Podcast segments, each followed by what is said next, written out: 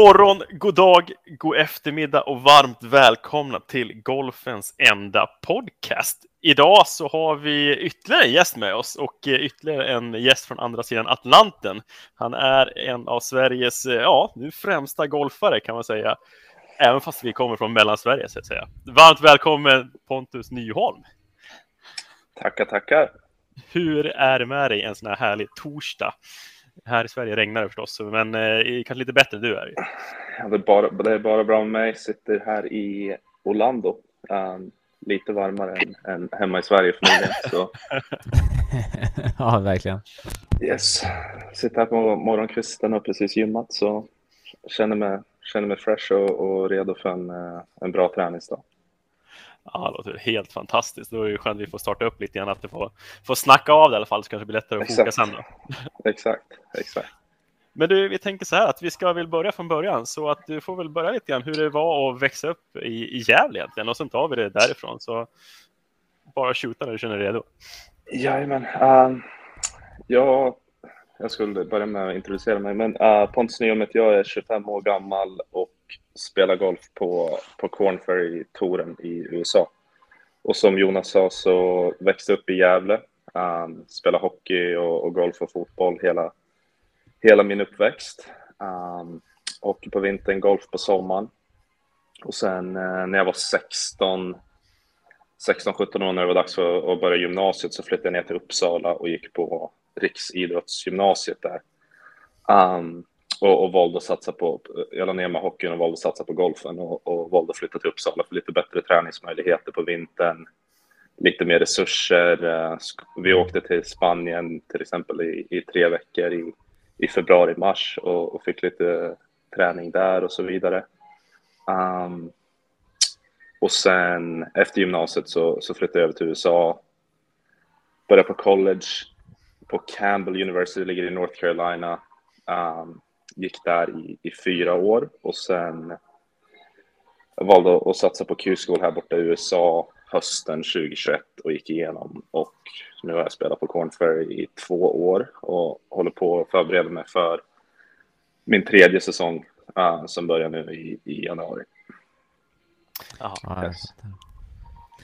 men, men hur var det liksom när du, om man backa tillbaka bandet eh, från, eh, från Cornferry. Vi, vi kommer dit, dit alla lyssnare ja. vill lyssna. Men, eh, men man börjar hoppa tillbaka till Gävle när du var eh, kid och eh, spelade hockey, fotboll. Var, var liksom hur mycket, hur mycket golf var det av din eh, tid på sommaren? Var det liksom uh, ja, på 50 på, eller fotboll? Ja, på, på, på sommaren så var det i princip det var i princip bara golf. Jag kommer ihåg mm. att jag var, jag var rätt ledsen när man var tvungen att lämna golfbanan för att åka till, till, till, till fotbollsträningen. Så det var, anledning, det var anledningen till att jag slutade med fotboll relativt tidigt. Jag var 13 kanske. Ja, just det. Så det var i princip bara golf, men det var väldigt bra miljö på Gävle. Vi hade väldigt mycket juniorer. Um, alla mina bästa kompisar spelade golf, så det var egentligen man cyklade ner och det var väl nästan mer att man bara hängde med polarna i klubbhuset, käkade glass och körde putt-tävling. Liksom. Um, mm. Mer än att man... Det var väl ingen hård träning, men jag spenderade väldigt mycket tid runt omkring golfen och på golfbanan och så vidare. Ja, och sen, och sen på vintern då. Ja, när man liksom har glassen nära hand och sen så kunna köra putt-tävlingen. det blir ja, exakt. ändå. Ja, precis. Nej, men det, det, var väldigt mycket. Vi spelade mycket och, och mycket tävling um, mellan varandra och så vidare. Så det var väl en optimal uppväxt, i alla fall på sommaren egentligen, um, när det kommer till golfen. Um, och sen på vintern så var det ju bara hockey i princip tills att det blev ja, 15-16 och började på gymnasiet och då började jag köra inomhusträning där um, med golfen. Okej, okay, så du körde inte så mycket liksom, teknisk golfträning under eh, mm, vintertiden Nej, tills du blev 15-16? Ing, ingenting. Liksom det var, men när hockeysäsongen drog igång i oktober, då var det klubborna på hyllan och jag rörde dem inte fram till ja, april, maj. Ja. Om du, om du backar tillbaka bandet nu då, hade du, hade du velat eh, göra precis som du gjorde med att spela mycket hockey eller hade du velat eh, om du hade backat tillbaka hade du velat spela mer golf eh, under vintertid? Liksom, man ser till. Jag tänker Nej. att du är ju en teknikfreak i mina ögon. så att... Ja, nej, uh, verkligen inte. Om, om, om jag hade fått välja så hade jag nog... Det, det blev väldigt svårt i och med att jag började på gymnasiet. Um, och då på, på rigget i Uppsala så var det liksom två pass om dagen på vintern um, mm. i golf. Men om inte annat så hade jag velat spela hockey längre. Liksom. Ja. Um, jag ångrar verkligen inte att, uh, att jag inte körde någon teknik, uh, någon vinterträning i golfen tidigt. Om jag skulle säga någonting så hade jag velat spela hockey längre. Ja, var det tufft liksom det här valet när man kommer när man är 15-16 liksom faktiskt ska söka sig vidare till gymnasiet? Liksom, stod det liksom att det kunde lika väl blivit hockey någonstans med hockeygym och grejer? Ja, absolut. Um, jag, jag, var med på, ja, men på, på några uttagningar och så till, till Brynäs då när det blir uh, hockeygym i, i Gävle. Uh, men sen jag hade en väldigt bra sommar um, 20, um, 2013, 2014 eller vad det var uh, med golfen.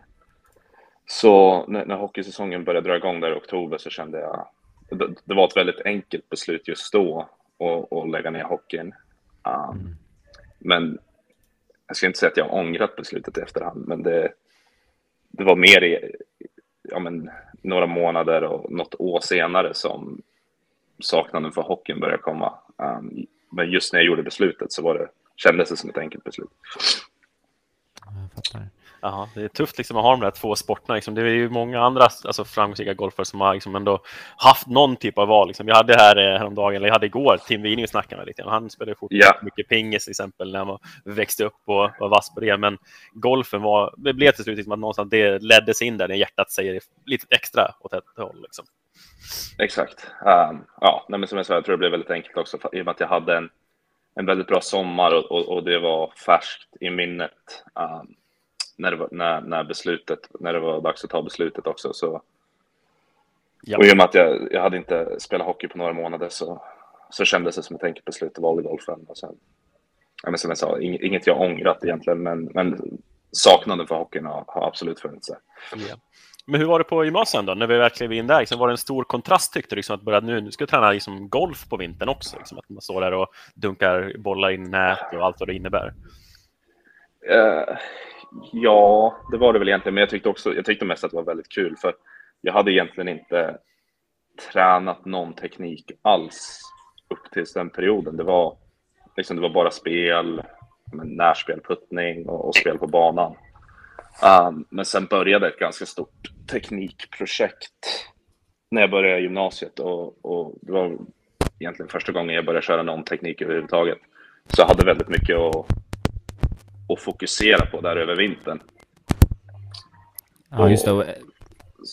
Så det, det, var en stor kontrast, men det var också, jag var väldigt driven och motiverad och, och taggad på att göra ett riktigt bra vinterjobb för första gången och, och se hur det skulle påverka min golf när sommaren kom. I och med att varje gång i april, maj tidigare så hade jag inte slagit en boll på, ja, men på fyra, fem månader och nu, nu var det året runt. Så det, var, det var mest väldigt kul och, och såg det som en bra möjlighet att kunna bli bättre.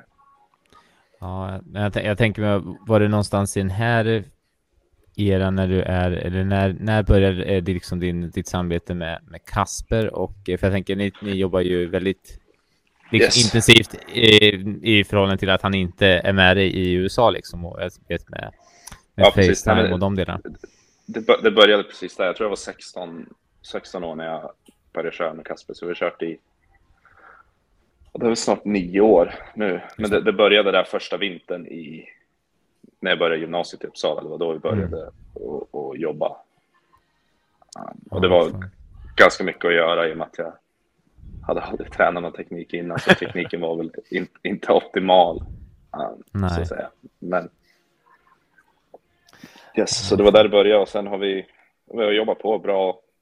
Självklart svårare när man, när man är här borta och och spela så mycket nu när man spelar 25, 26, 27 tävlingar om året liksom och, och Kasper är inte på plats så blir det såklart svårare än säg även när man gick på college och spelade 12 tävlingar om året och man har liksom fem veckor mellan, mellan varje tävling och man kan jobba på. Så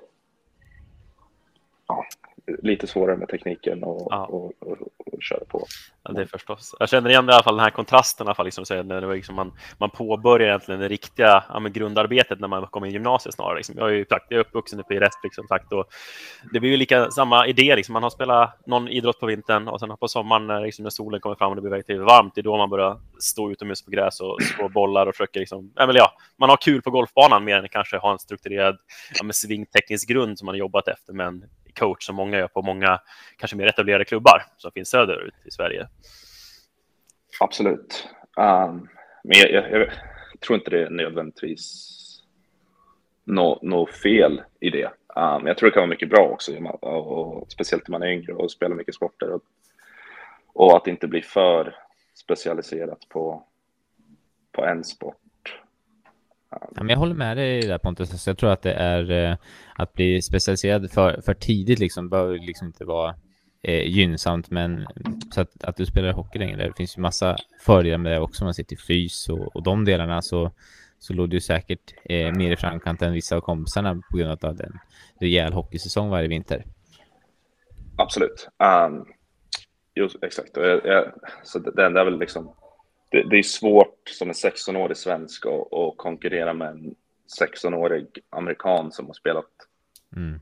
golf året runt ända sedan de var tre år liksom. Och, uh, medan en svensk, säg en svensk 16-åring börjar när de är tre också så, och, och spelar halvåret och, spela hel, och gentemot spela hela året runt så blir väldigt stor kontrast och stor skillnad tidigt i karriären. Um, det är därför man ser mycket juniorer här borta um, har väldigt, ja, men de är väldigt mycket längre fram i utvecklingen vad, vad en svensk är i 16, 17, 18 års ålder. Men jag tror det är någonting som vi tar ikapp senare i och med att vi har lagt bra grundjobb, um, oftast med tekniken, um, med vinterträning och så vidare. Medan här borta ser man mycket juniorer, de som uh, de spelar bara och tävlar året runt. Mm. Och jag, jag tror det hämmar lite det behöver inte nödvändigtvis göra det, men på många så, så ser man att deras ja, men, ceiling liksom i golfspelet inte blir lika hög i och med att tekniken är lite sämre. Um, och... Så jag, jag, jag, tror det finns fördelar i båda. Um, men jag tror svensk, det, jag tror det, vi har sett stor framgång med golfen i Sverige också i och med att vi, vi har en kort säsong och kan lägga bra teknikjobb över vintern um, som jag tror vi har stor, vi får, får bra utdelning där senare i, i karriären och gentemot amerikaner och så vidare. Ja, men precis. Så jag, jag tänker det är ju... Eh, nej, men jag tänker att när man ser på... Ja, men om man tar... Eh, när du pratar liksom träning och de delarna, det är någonting i, i tycker jag, med Sverige och eh, liksom svingmässigt också, att vi är mer skolade för svenskarna har vinterträningssäsongen, det har inte amerikanerna och eh, eh, Nej, men jag tror att det är absolut någonting som är viktigt, men att vi verkligen får in den timmarna. Det, där fick du ett gymnasium som sa att jäklar eh, Pontus, nu måste du lägga in en stöt i träningen här, både sommartid och vintertid och, och att få den förståelsen eh, i den åldern, även om man inte är på ett gymnasium som, som ger den hjälpen så måste man förstå att det är jäkligt mycket tid som behöver läggas för att liksom hämta hem de eh, den lilla vad ska säga, uppförsbacken med rent eh, golfmässigt mot eh, de som spelar golf året om. Ja, absolut. Det, det, det måste man också säga att det, det, är såklart mycket tid som, som lär läggas. Och det, men jag skulle säga att svenskar överlag har väldigt bra um, vad heter det, tränings, träningsvilja. Om, om man tittar till exempel, om de svenskar jag vet på och, och känner ute på touren och så vidare. Vi, och även på college, jag gick på college med massa svenskar. Um, så gentemot amerikaner så är det alltid, vi, vi är alltid först på plats, även om, om det gäller gym eller om det är på ranchen eller vad som helst. Så alltid först, vi, svenskarna är alltid där före amerikanerna och vi är oftast där längre också. Um, och jag tror att det är väl någonting som vi får naturligt i och med att någonstans så vet vi att säsongen är kortare hemma i Sverige och den tiden vi har att träna så måste vi träna väldigt smart och vi måste lägga ner långa timmar. Um, mm. Och jag, jag, jag, tror att, ja, men till exempel på Corn Ferry också, så, så svenskarna eller nordeuropeerna man ser en stor skillnad gentemot amerikaner och, och de från, som kommer från varmare länder i, i timmar som läggs i träning.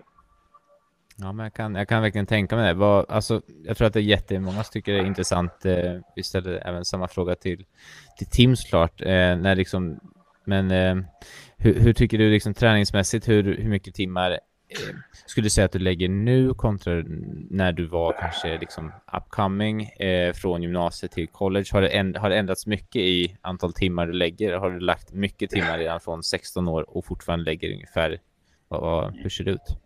Ja, antal timmar har inte ändrats så mycket. Ända sedan jag var 16 så har jag legat runt mellan 2000 och mellan 1700 och 2000 timmar um, om året. Så det är väl men, typ fem timmar om dagen i snitt mm. året runt.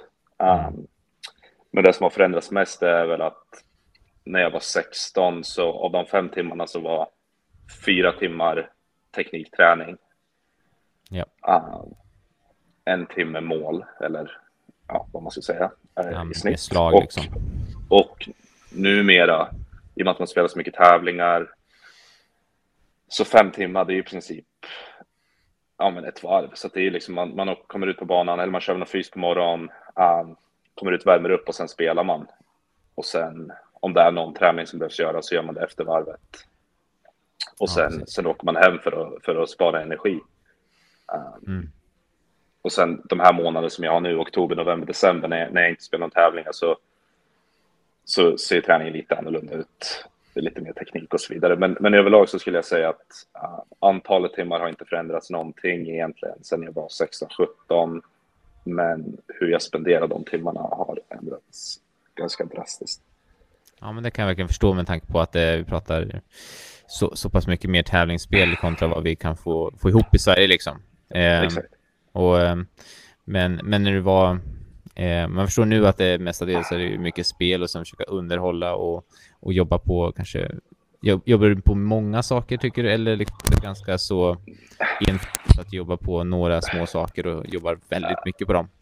Ja, eh, under tävlingssäsong så jobbar jag väl inte alls på så mycket skulle jag säga. För att det, det var någonting jag märkte förra året då jag försökte mm. göra teknikförändringar under säsongen. Jag märkte bara att det, det går inte på, på den nivån vi spelar. Det är alldeles för svårt. Folk är alldeles för bra. Um, för att jag ska kunna gå ut där och ja, men köra swing, inte, alltså, swingträning på banan är väl inte riktigt rätt, men um, att folk är för bra för att jag ska kunna gå ut där och swingtanka medan jag spelar. Helt enkelt när jag spelar tävling så måste fokuset vara utåt, um, ja, men på slagen jag vill slå, bollflykt och så vidare. Mm. Men i år då istället, i och med att jag inte hade så mycket swingtankar egentligen under hela säsongen, så tycker jag att svingen har klivit ur lite ur ja, men mallen, eller vad man säger. Det, det är hur jag vill att det ska se ut. Så att nu har jag haft, ja, men senaste veckorna har jag haft ett lite större teknikjobb än vad jag kanske skulle velat. Uh, men jag, jag, tycker jag börjar komma tillbaka till grunderna rätt bra nu. Uh, men när jag kör teknik så försöker jag fokusera inte på allt för mycket på en och samma gång, utan max två grejer skulle jag säga. Ja. Um, och så kör man hårt på dem. Och sen när det börjar se bra ut så kan man gå vidare istället för att det är 25 svingtankar på samma gång, för det blir, blir sällan bra. Ja, det förstår jag att det blir kaos liksom. Och när du, när du jobbar teknik, vad, vad skulle du säga är dina bästa sätt att få feedback? Jobbar du mycket med liksom att eh, filma dig själv eller jobbar du med launchmonitor? Eller vad, vad är dina go-tos um, drillar? Nej, jag, jag kör både och. Jag, jag har launchmonitor, men uh, när jag kör swing så är det mest... Det, det allra bästa är att ha swingcoach och ha Kasper på plats. Ja. Um, så han kan se varje slag och ge feedback efter varje swing, för då, då går det oftast ganska fort att hitta tillbaka. Mm. Um, men när jag kör själv så filmar jag. Jag filmar mycket med stativ, med tripod och så. Mm.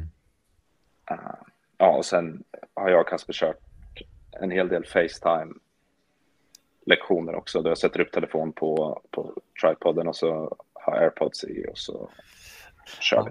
Det känns som bästa egentligen uppfinningen som finns där, liksom att kunna stå med airpods och ha Facetime någonstans med tanke på att ja, han pendlar väl inte veckovis direkt ut till USA? Nej, det är, någon, det är någonting som i framtiden jag skulle vilja uh, ja, men, flyga över honom lite mer på, på tävlingsveckor och ja. off-veckor och så vidare. Um, och har haft Jonny Eriksson med landslaget över en, en del. Jag tycker det är väldigt bra, även fast inte vi jobbar någon teknik.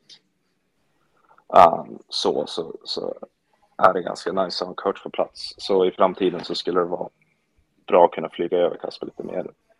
Um, men Facetime, det är absolut det näst bästa därefter. Um, och vi, vi, även under tävlingsveckan så körde vi lite i år och det funkar faktiskt, det funkar faktiskt väldigt bra.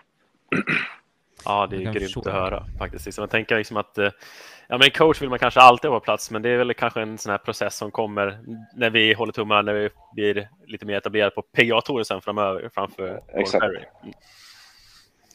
Men, men jag måste ju fråga när vi pratar träning här nu. Vi är ju ett gäng tekniknördar som, som lyssnar på vår podd här nu och eh, vi kan inte låta dig gå förbi här utan att berätta vad är det då som de här två, tre delarna som du jobbar på i svingen. Vad, vad jobbar du på just nu liksom? Yes. Uh, så under säsongen så vad jag gör när jag, speciellt när jag inte känner mig bekväm på banan, uh, eller säger att det slår dåligt, och, så då mitt go-to alltid en låg fade, um, om inte svingen känns bra. Mm. Och det som händer är att greppet blir ja, men progressivt starkare och starkare um, under säsongen. Min uh, pivot, eller vad man ska säga, blir mer och mer vänster, så jag blir mer på bollen um, istället för att jag rör mig men, bakåt mot högerfoten, speciellt med driver. Jag blir, jag blir kvar på vänsterfoten. Um, och, och, det leder till att med ett starkt grepp och ett, och ett starkt blad så blir spåret, planet blir för mycket ut, blir för brant. Och det i sin tur gör det svårt. Um, bollstart och lite ja, men, bladkontroll blir, blir, blir svårare. Så det var jag jobbar på nu, det är att svaga av greppet lite. Um, sätta händerna lite tidigare i taken och få um, mer vertikalt skaft i baksvingen. Okay. Vilket gör det lättare då i, i transition och, och, och flacka ner skaftet. Mm. Annars ligger du för flackt liksom eh, normalt sett om du blir för stark och så. Uh, jag blir för brant. Uh, blir för brant? För, jag, jag, blir för, jag blir för flack bak. Ja, exakt. Och sen blir det brant, ja. Ja, exakt. Uh, blir för flack bak, taken blir, rullar in, uh, blir kvar på vänsterfoten och så blir jag för brant i nedsvingen. Så nu mer sätta händerna vertikalare bak och sen ja, men vikten, viktöverföringen blir mer bak på högen och sen i trans transition så, så blir viktöverföringen framåt, flackare skaft ner, lite, fortfarande starkt blad men inte lika starkt och så lite högre launch och bara bättre bladkontroll och så vidare. Det blir mycket lättare att slå wedgar och, och driverflykten blir mycket trevligare. Yes. Så det är väl det vi jobbar på. Men, ja, men det, det, är ingen ny svingtanke. Det, det är liksom... Det, det, är bara att hitta tillbaka till mallen där vi vill att det ska vara. Så det har varit ganska smärtfritt i och med att det är egentligen inga nya känslor utan det är bara att hitta tillbaka dit jag var när jag slog som bäst. Um, ja, precis. Och mycket, mycket liksom, eh, jag menar det är ju det är kul att höra också för att man, det är vissa av, de tankarna du har är ju grejer som kanske vi liksom normalt inte kan applicera på en eh, vanlig klubbgolfare liksom att eh, de ska känna att de ska ha mer bak på högerfoten för 90 är kvar liksom way, way bak i förhållande till vad du är. Eh, ja, exakt. Du har ju liksom rätt rörelsemönster, det är bara att liksom, ah, jag vill ha lite mindre av det, lite mer av det här och kunna liksom finskruva på det där. Vad, vad... Ja, exakt. Jag skulle inte rekommendera att försöka, försöka sätta mer vikt på högen. Um, men grejen är att när jag, inte, när jag känner mig obekväm på banan så en låg fade med driven finns alltid där, men slå, desto mer slår än säg att jag spelar fem veckor i rad när jag bara slår låg fade. Ah, uh, så blir ju hela svingen mer och mer vänster. Uh, ah. Och skaftet blir brantare och brantare liksom progressivt. Peg, peggar bollen lägre och lägre också eller? Ja, ja. Exakt. Och, och det, det, funkar ju liksom men det, det, är inte optimalt i längden. Nej, du lackar väl lite längd på det också till slut? Jo, lite längd och sen speciellt med, det blir svårt med wedgar. Um, det blir för brant blad, det blir för stängt. Um, för djup torv, mm, hög launch, svårt med längdkontroll och, och så vidare. Och spinkontroll också. Ja, precis. Ja, men spännande. Kul att du delar med dig om eh, lite nörderi. Eh, vi ser vad vi får för, får, ser vad vi får för följdfrågor till podden här på Instagram. Så. Ja, det är många som går igång på det här. De börjar höra, ja men okej, spår och plan och nu jäklar, nu måste man... Vertikaler. Precis, ja, det är många termer. Det är bra för dem liksom, så de får lära sig till slut. Här.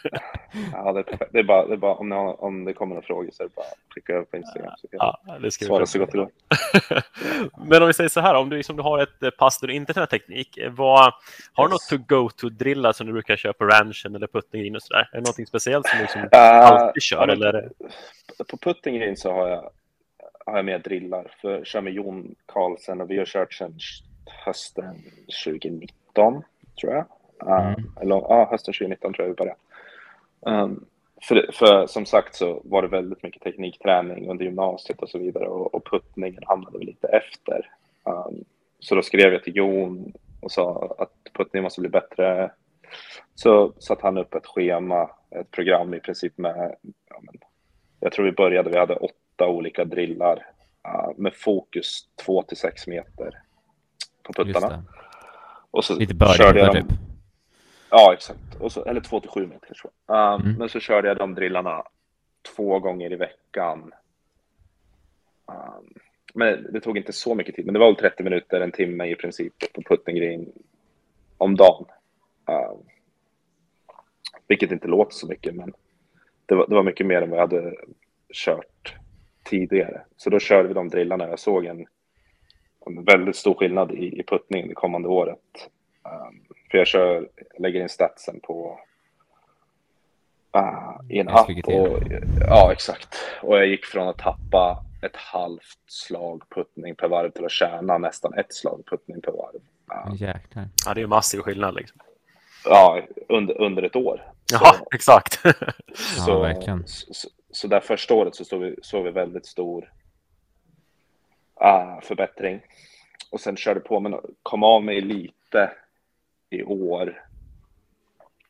I och med att ja, men, en massa grejer, spela mycket, tävla mycket och hade inte lika mycket tid och, och ork att köra de här drillarna. Men i vilket fall, så när jag, när jag inte kör teknik och är på puttning så, så kör jag mina, försöker jag köra mina drillar och det här är drillar som vi har bytt ut um, då och då så får lite nyhet i det. Men på ranchen så är det väl inte så mycket drillar egentligen. Det, det enda jag kör är wedge-längder um, med med min launchmonitor.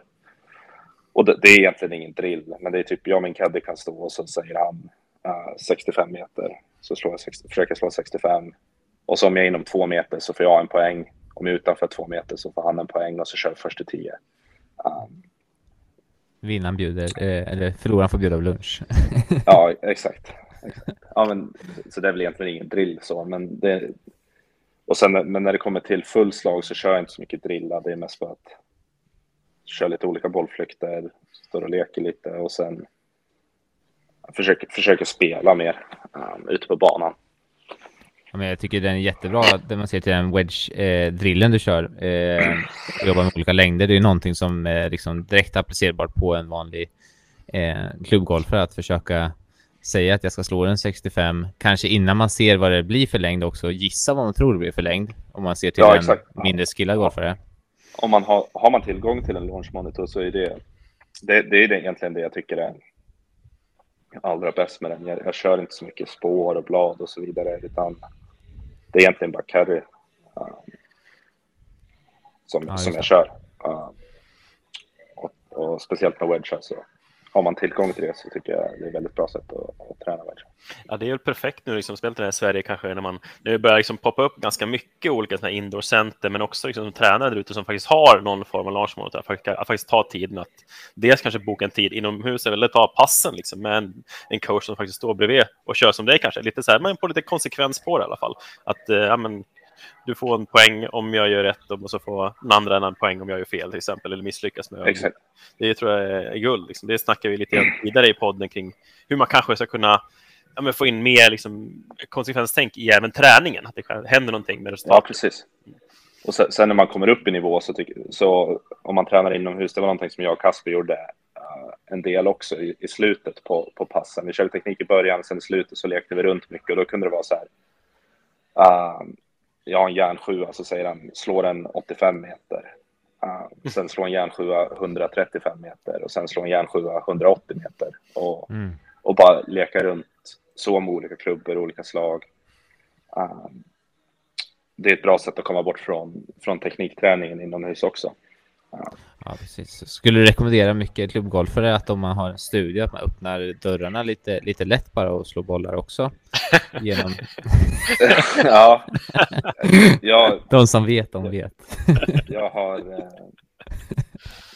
vad heter det, trauma från det där. Jag, jag, jag, jag, slut, jag har slutat. För i, början så, jag hade inga problem i början alls. eh, men det spårade ut totalt så jag försökte få bollen att fastna mellan dörrarna. Alltså, alltså, vi, gjorde, vi gjorde den så smalt så bollen inte gick igenom. Åh herregud. försökte Ja, få- och försökte få den att fastna och sen ja, men slog jag en som träffade dörren och sen rakt tillbaka och träffade mig i ljumsken och sen efter det så har jag inte slagit en enda. Nej, det är eh, endast utförs av proffs får man skriva innan man ser de där filmerna. Eh. Nära, nära döden upplevelse. Ja, Ja, verkligen. vi får väl kanske hitta den här Så är klippen. det. De blev ju lite extremt virala. Liksom. Jag vet inte, det var en i Gävlegänget där. Liksom. Så vi får... Ja, jag tror, den ligger på Kaspers, jag tror Kasper har den på sin Instagram. Ja, det är så? Ja, Ja. men då måste det så att lägga jag. Fast jag, jag, jag, jag tror det. Men Ja, men det ja, måste det var väl 20, 2018 eller någonting. 20. Ja. Våra lyssnare får gå in och kolla där så de får se när eh, man gör livsfarliga grejer i studio och eh, ja, inget vi rekommenderar någon att testa på. En liten shout-out till Swing Police här som hittar, hittar rätt också. ja. Exakt.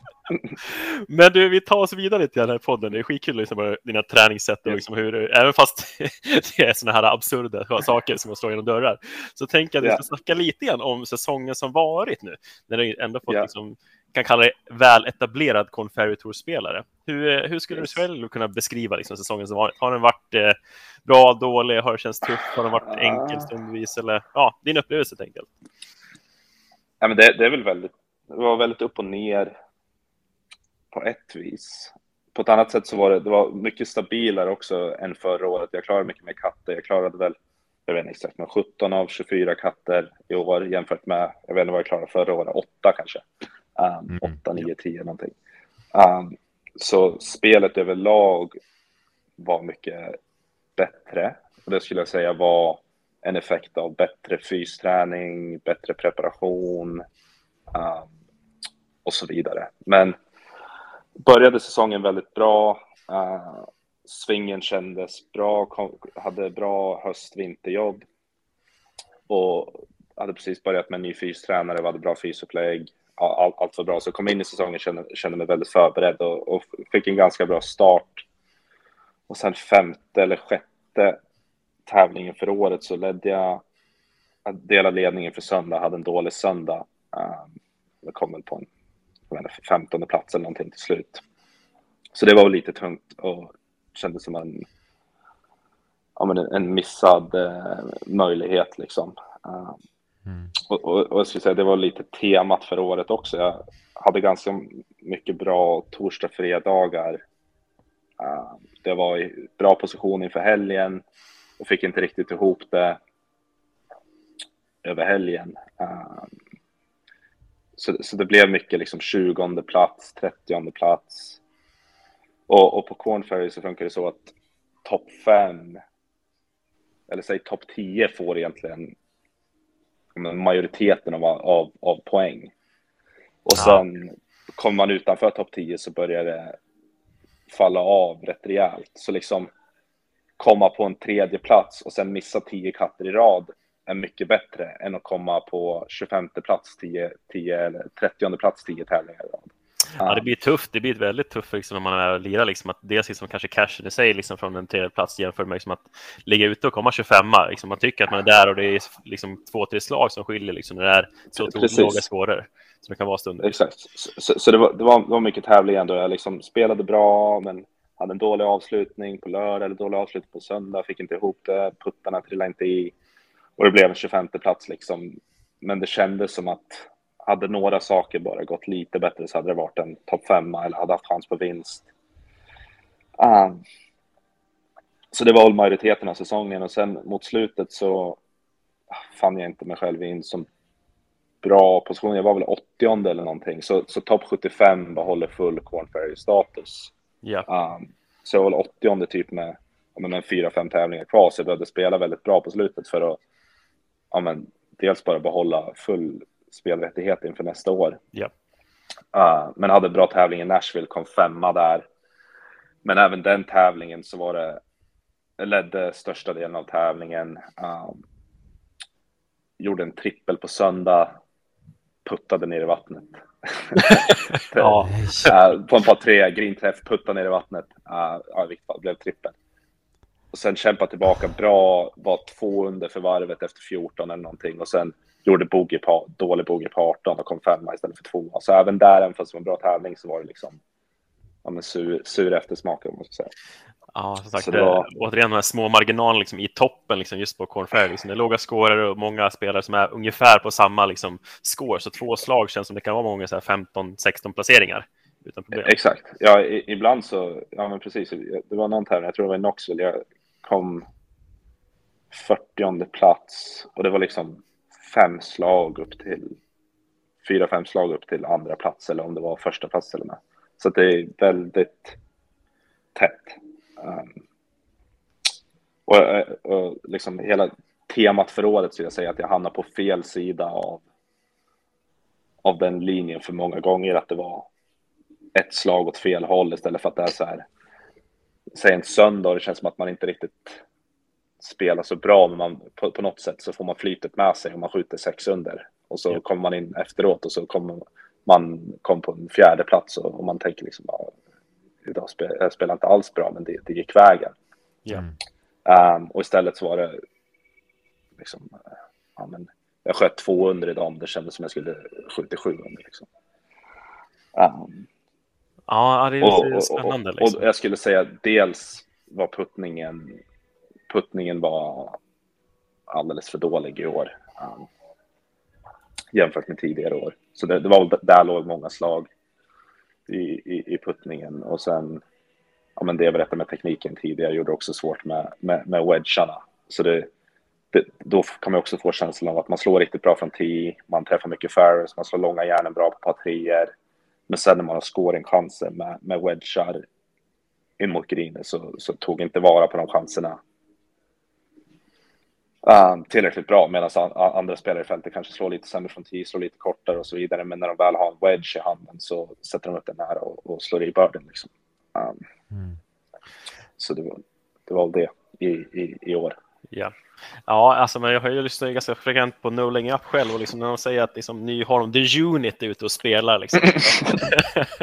så då vet man om att det kommer smälla. Liksom. Men vad skulle du säga själv, är det just det här wedgarna som är det sista, wedgar och puttning som är det sista som är skillnaden egentligen mot att kanske vara frekvent i toppen snarare? Ja, i, framförallt i år. Alltså, ja. jag, jag ser mig själv som en tidigare år varit en bra wedge-spelare. Genom college så var bra wedge-spelare, putta bra men sen i år um, gjorde ganska stort teknikjobb förra hösten.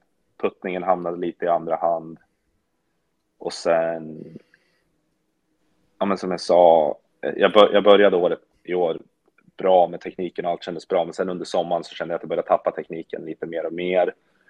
Och då blir det ju mer, mer tid spenderat på ranchen och man försöker hitta tillbaka och, och mindre tid på, på puttinggrej. Så att, yep. Så det är, det är egentligen bara det är tid bara. Jag lägg, lägg, måste lägga ner tid. Och det, ja. det är något som jag har gjort nu i, i, i hösten. Så för, kommer ut nästa år nu och sätter upp på istället. Ja, men jag tänkte precis det, vad som var vad målsättningen blir då. Det är att försöka vässa till wedgar, puttning och försöka kanske sagt återgå till lite, lite gamla rutiner. Att du får tid till det som du har gjort, gjort mycket av tidigare på puttning green. Exakt. Så första delen av hösten nu har jag lagt mycket tid eh, men på banan och sen som jag sa, bara hitta tillbaka till, till grunderna i svingen för att sedan kunna men, lägga mycket tid på, på målträning. För det känns, ja, men som i slutet på säsongen så tyckte jag målträning kändes, kändes nästan meningslös på något vis i och med att svingen inte var det jag ville ha den. Mm. Uh, så det kändes som att hur mycket målträning än, gjorde så så blev det inte så, så bra som jag ville ha det ändå i och med att, i och med att tekniken inte tillät det. Um, ja. Så nu, nu när tekniken börjar komma tillbaka och bli bättre så är det också lättare att träna målträning. I och med att jag är nöjd med hur det ser ut och hur det känns när jag slår och bollen kommer ut mer som jag vill. Um, så då blir det lättare sig att, trä att träna målträning. Så nu, så nu kommande månaderna så kommer det bli mer fokus på målträning, distansträning med wedgar, spel på banan och närspelputtning. Förstår det. Ja, men det låter grymt det där faktiskt. Liksom, det känns som att det, eh, det, finns en tydlig bild i alla fall vad som måste göras och vad som krävs kanske för att eh, ja, men just ta det här extra steget som eh, vi hoppar och håller tummarna för nu under kommande säsong. Absolut. Superbra. Eh, vi tänker att vi tar oss lite grann vidare i podden här. Nu ska vi in i lite grann om det näst segmentet här och det är lite grann kring dina upplevelser från tourlivet. Jag tänker att eh, du ska helt enkelt få säga det, den värsta och den bästa upplevelsen som du varit med om. Det får väl egentligen vara egentligen hela din proffskarriär, men vi blir kanske främst i ja, men tiden i USA som får räknas in i det här. Ja, jag, jag tänker värsta upplevelsen. Ja, vi, vi, får ju liksom, vi väntar just någon eh, galen historia. Jag kan ju vidare ja, jag sin Colombia-historia här. Så att... Colombia, ja, ja, exakt. Det är svårt. så att, nu måste du toppa det, Pontus. Bara. jag tänker, jag tänker. Det kanske är så. Helt kanske ärligt så också. vet jag faktiskt inte. Ja, om typ. Nej, men uh, jag har faktiskt ingen sjuk historia. Uh, massa, massa små grejer som hänt. Uh, driven går av tio minuter innan start. Um, ja, vad var det någonstans då? Man det? det? har faktiskt hänt två gånger. Oh. Det hände min, min andra Europatour-start för, för någon sommar sedan i, i London. Så sprack driven, sista driven jag slog innan jag skulle gå till första tee så sprack den. Oh, um, då har Torbussarna åkt också? Eh, ja, exakt, exakt. Och sen hände det i Columbus förra året på en slutspelstävling. Men i vilket fall, det, det är inte hela världen. Man får spela med Vincents drive. Så det ja, okej, okay, skönt. Han har någon reserv. Men utöver det så är det, är bara något så här, ja, jag menar, magsjuk i Bahamas. Inte grymt, men ja, ja, ja, ja, rätt miserabel vecka. Man, ja, Bahamas kan också vara det sämsta stället i hela världen att vara magsjuk på. Det, Ja, det får du utveckla. Ja. utveckla. Nej, men det är så här, inga apotek, inga doktorer, inget så här, äh, man är strandad på en öde ö liksom och oh. mår piss. Är det, är det som att jobbar i reception i allt i allo liksom och löser allt då eller? Ja, exakt. Nej, men jag har faktiskt jag har ingen timhistoria, jag gick en sån här sjuk historia. Men det är mycket saker som händer såklart. Uh, och man glömmer mycket också. Såklart. Missade, fl missade flighter och så vidare, men det är sånt som jag har inte blivit rånad än i alla fall. Nej, ah, precis. Det är i alla fall någonting vi kan ta med oss och hålla tummarna för och slipper. Men ja, eh, knäck drive innan start och Mr. Flighter får väl hänga med. Men om vi vänder ja, på exakt. det, om vi tar det bästa liksom, här åren. Liksom. Är, det, är det kvalet med Ålund på vägen eller finns det andra liksom, delar som varit helt nej, nej, det var ju såklart väldigt kul. Um, men på, på något sätt så var det väl jag ska inte säga att jag förväntade, det var inte något jag förväntade mig, men det var ändå liksom. Det var ju målet på något vis. Uh, och det var mest som en, uh, en relief liksom att yeah. man tog sig igenom Q-skol. Uh, mer än någonting mm. annat. Yeah. Men bästa, bästa individuella upplevelse var att jag kom tvåa i Texas förra året. Um, hade väl ganska dålig start på säsongen. Allt kändes rätt dåligt. Liksom svingen kändes inte så bra och så vidare. Och sen fick en andra plats i Texas. Hade en väldigt bra vecka där och säkrade upp. Ja, men gav en relativt bra chans att få PGA kortet därifrån och sen säkrade upp ja, men fulla spel spelrättigheter till 2023 på Corn Ferry. Ja. Och sen även Nashville i år, men Nashville i år var mer um, ja, men också en relief, liksom att i och med att jag var utanför 75 och sen spelade mig in och säkrade jobbet för nästa år. Ja. Um, men, men överlag så skulle jag säga bara reser med ja, men, till och från så har jag rest med två killar från Australien, Curtis Luck och Ryan Ruffles, som är två av mina bästa kompisar. Um, och de bor ja, men, två minuter från mig här i Orlando och vi reser varje vecka. Bor i Airbnbs, tränar tillsammans och bara har det allmänt kul. Liksom. Ja. Um, så det ska jag säga, det är väl det bästa egentligen. Det bara, ja, men man jagar en, en dröm som man har drömt om hela livet, att ta sig till PGA-touren. Um, man får göra det med sina kompisar som också har samma dröm och samma driv.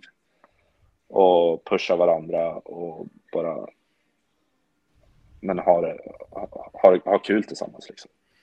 Det låter, det, lite som, det, det, låter lite som, eh, alltså det låter lite som glassarna i eh, klubbhuset på, på Gävle, fast det är en liten annan liksom tappning.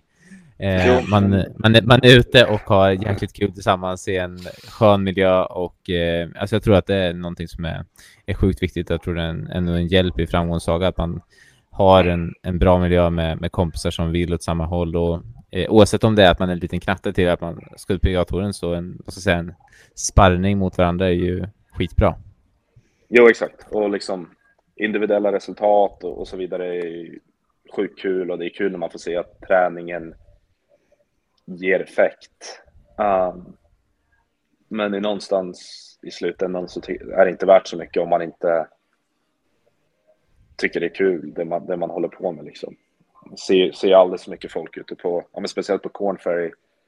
Det är kanske inte så glamoröst jämt. Um, man spelar banor som inte PGA-klass. Um, bor på dåliga hotell och så vidare och, och det, det, är mycket folk som mm, de är rätt miserabla liksom.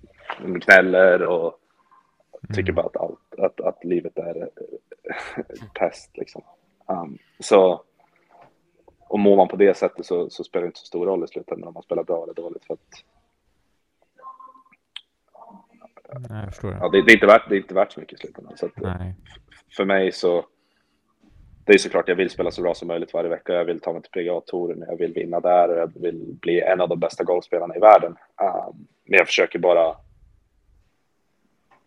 någonstans ha, ha kul på vägen också. Um, så det, de här två åren, även fast det har varit mycket upp och ner och det har varit veckor som är jobbiga och veckor som är bra, mm. så har jag haft väldigt kul och, och minnen för livet liksom. Så Ja, fortsätt, fortsätta, fortsätta ha kul medan jag gör det.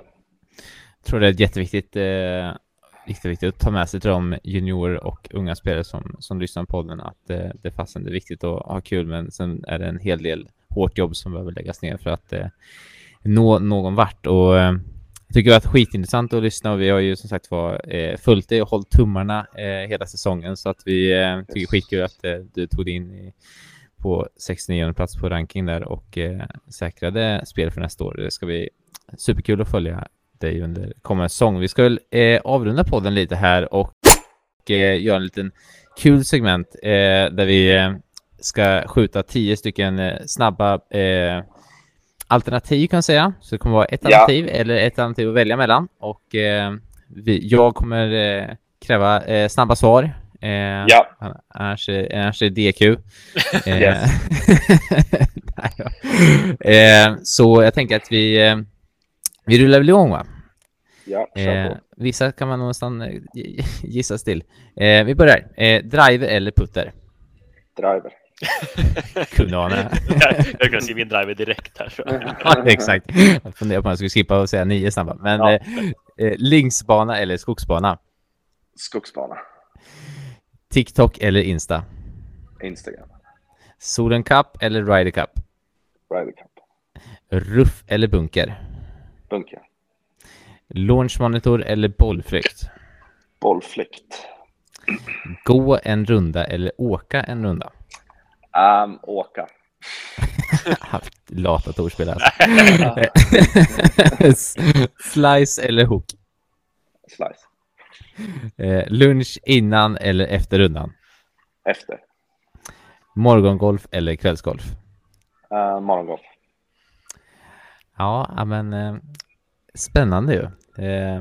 Eh, det var ju givetvis så svarade Widing också åka bil, men vi kan förstå att ni har tunga dagar och eh, lite Ja, varmare alltså- än, än vi andra som har det Nej, superregn nej. här ovanför studion. När jag är hemma så föredrar jag absolut att gå. Uh, Ja. golfba- golfbanor i Sverige tycker jag generellt inte är... Så, de är inte gjorda för att åka bil. Uh, här borta så byggs i princip alla golfbanor för att åka bil. Det är typ Hills hemma. Uh, Ja, exakt. För att åka bil liksom. Verkligen och många banor ser, ser lite ut så här borta. Det är väldigt långt mellan hålen och så vidare. Och sen, framförallt, och sen i Orlando på sommaren så är det 40 grader varmt också. Så det går inte att gå. Nej, det måste vara någon form av effektivisering också av din Ja, dag också. Eh, Precis, spara tid så du kan hinna träna mer putting och wedgar. exakt. exakt. Nej, men det låter väl helt fantastiskt. Eh, nu är det lite off-season sagt. Är det några andra planer förutom golfen då som gäller? Några andra på agendan? Uh, jag ska till Pebble Beach faktiskt på måndag. Åh, det, magiskt. Taylor, TaylorMade har en, eh, en tävling som de kör varje år. Jag spelade den förra året också, TaylorMade Invitational Pro-Am tror jag den heter. Och det, det är en Pro-Am-tävling som man spelar eh, två varv på Pebble Beach, ett varv på Spyglass Hill och sen ett varv på Spanish Bay.